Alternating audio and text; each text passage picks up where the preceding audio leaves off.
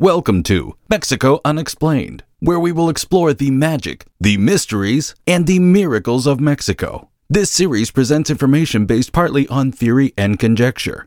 The podcaster's purpose is to suggest some possible explanation, but not necessarily the only ones to the subjects we will examine. Here is your host, Robert Bitto. Welcome and muy bienvenidos to episode number 184 of Mexico Unexplained, where we examine the magic, the mysteries, and the miracles of Mexico. I'm your host, Robert Bitto. Flying saucers, cylindrical objects, orbs. These are some of the shapes of mysterious flying crafts that have been spotted in Mexican skies for most of the 20th century up until the present day. With the advent of the camera phone and with that technology readily accessible to Mexicans today, YouTube and other parts of the internet are flooded with countless videos of UFOs over Mexico.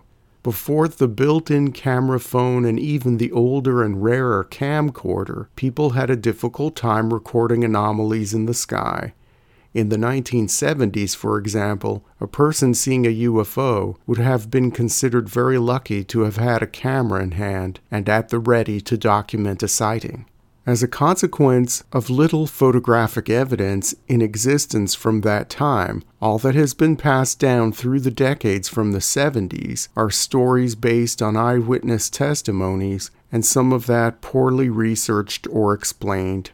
An interesting wealth of information on the UFO phenomenon exists from that decade in Mexico that few people know about. Here are two stories of Mexican UFO encounters from the 1970s. The first sighting we will discuss took place on the outskirts of the city of Toluca, located in the central Mexican state of Mexico. Four friends, young men in their late teens and early 20s, went for a leisurely walk through the streets in the early evening. The date was Sunday, March 25, 1978. At around 6 o'clock, they found themselves engulfed in a massive cloud of dust. This phenomenon was not localized. It was a large dust storm that descended upon the city with a vengeance, much like haboobs of the Middle East and North Africa. The four friends wanted a better view of the storm, so they hopped in their car, a typical Mexican made VW bug, and drove to an overlook in the Lomas Altas district. From Lomas Altas, the group had a great view of the show of dust descending upon Toluca. As they sat outside and watched, to them the cloud seemed more black than sandy brown which indicated that it carried rain with it and was not merely a dust storm. As the skies got worse, the four friends retreated to the safety of the Volkswagen. Large drops pelted the windshield, lightning crashed out of the sky, and the wind blew with great ferocity. Dust and other larger pieces of debris swirled around the tiny car. The four decided to hunker down and wait out the storm at Lomas Altas. At least the radio in the car worked and they could listen to music despite the chaos around them. One of the friends suddenly noticed a bright red light in the rearview mirror of the car. They immediately thought the lights came from a police car, but couldn't believe that a police cruiser would be out at the remote overlook at the time of night and during a bad storm. The four noticed that the red object began rising, and at the same time the light started to move, the radio in the car went dead. The light hovered over the hills, and the friends sat transfixed in their car just watching the light. The only witness to this event who would go on the record with researchers was also the oldest of the four friends at age 22. His name was Jose Brito. Right from the get go, Brito told investigators that it was very difficult to get a really clear view of the object emanating the red light because of the storm. The object also was emitting a type of smoke that swirled around it and made it even harder to see. Nonetheless, Brito went on to describe what he and his friends saw the best he could. He said the object was about the size of a bus, with a red chrome sphere on top. The sphere had a ring of small portals. A bluish light shone from these portals. While they appeared to be some sort of windows, they could not see any occupants of the craft peering through them. Brito also noticed what seemed to be the landing gear or legs sticking out of the bottom of the craft, although the object was not near the ground. Along with these legs, on the bottom of the craft there existed some sort of engine that spewed jets of fire and made a thunderous noise. From his testimony to researchers, Brito stated, quote, It spun so quickly we lost sight of the details. We couldn't see if it had retracted its legs or closed its portals. All we could see was a source of light suspended in the air.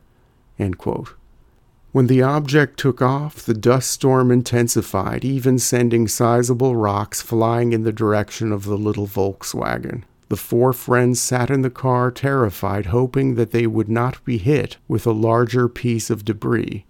When the object disappeared, the storm died down, and the raging winds were replaced by a gentle rain. When the rain ceased, the young men got out of the car and walked over to the area behind the car where they originally saw the object. As they walked closer to the site, they noticed the ground getting warmer, and then they also noticed burn marks in the low brush and shrubs. Did anyone else see this strange object over Toluca? There were a few other witnesses in the city proper who described the craft as a bright and colorful spinning top, but there were no photographs. Although moderately investigated, no one knows what the craft was or how it was related to that terrible dust storm that night in March of 1978. The second story hails from the Mexican state of Querétaro, around the small town of San Joaquin, an article written in El Diario de Querétaro, dated May 7, 1975, told of how four objects were spotted over the town sometime between 9 and 10 p.m. on May 6th. Among the witnesses was Ricardo Ledesma, a local tax collector and district attorney, who was quoted in the article.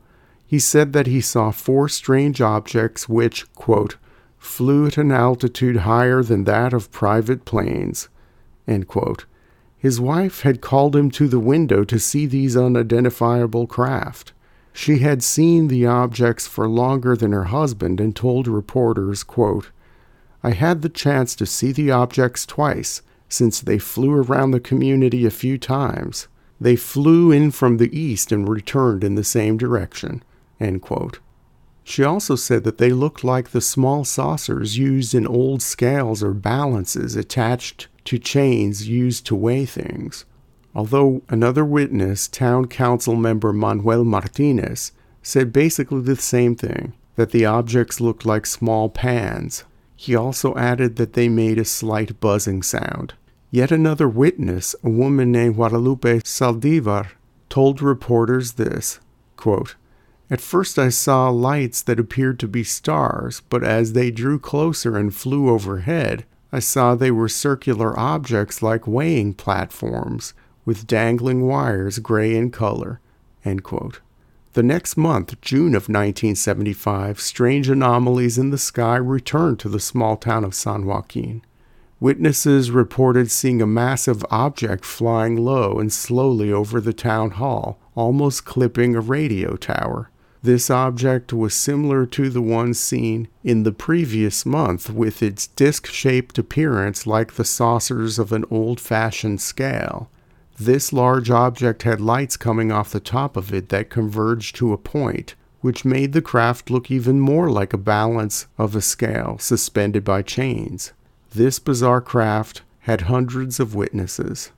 The sighting caught the attention of famous paranormal researcher Salvador Freixedo Tabares, a Spanish born former Jesuit who was expelled from the order in 1959 and devoted the rest of his life to exploring paranormal phenomena. Freixedo wrote over 30 books, most of them covering the complex subject of UFOs and how they related to religion and human history.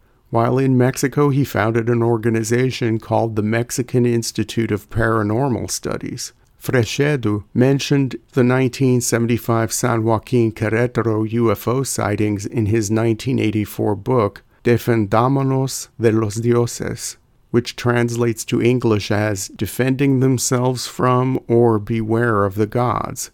He focused on eyewitness accounts of the incidents. Here is an excerpt from his book. Quote, One day in 1975, a young man from a humble background told me how, two months before, at night, he had witnessed a UFO flying very slowly and at a low altitude over his house located on the outskirts of town. Excited by what he had seen, he ran after the UFO, following its trajectory into a deep gully outside the city, not far from his home. When he reached the gully's edge, he saw a large lens shaped object on the ground, emitting a fantastic white light. Frightened by the sight, he crouched amid some shrubs. From his hiding place, he was able to see several midgets with objects resembling flashlights in their hands. These flashlights emitted thin, concentrated beams of light, and the midgets were having a good time hacking down plants with them, enthusiastically cutting one down after another.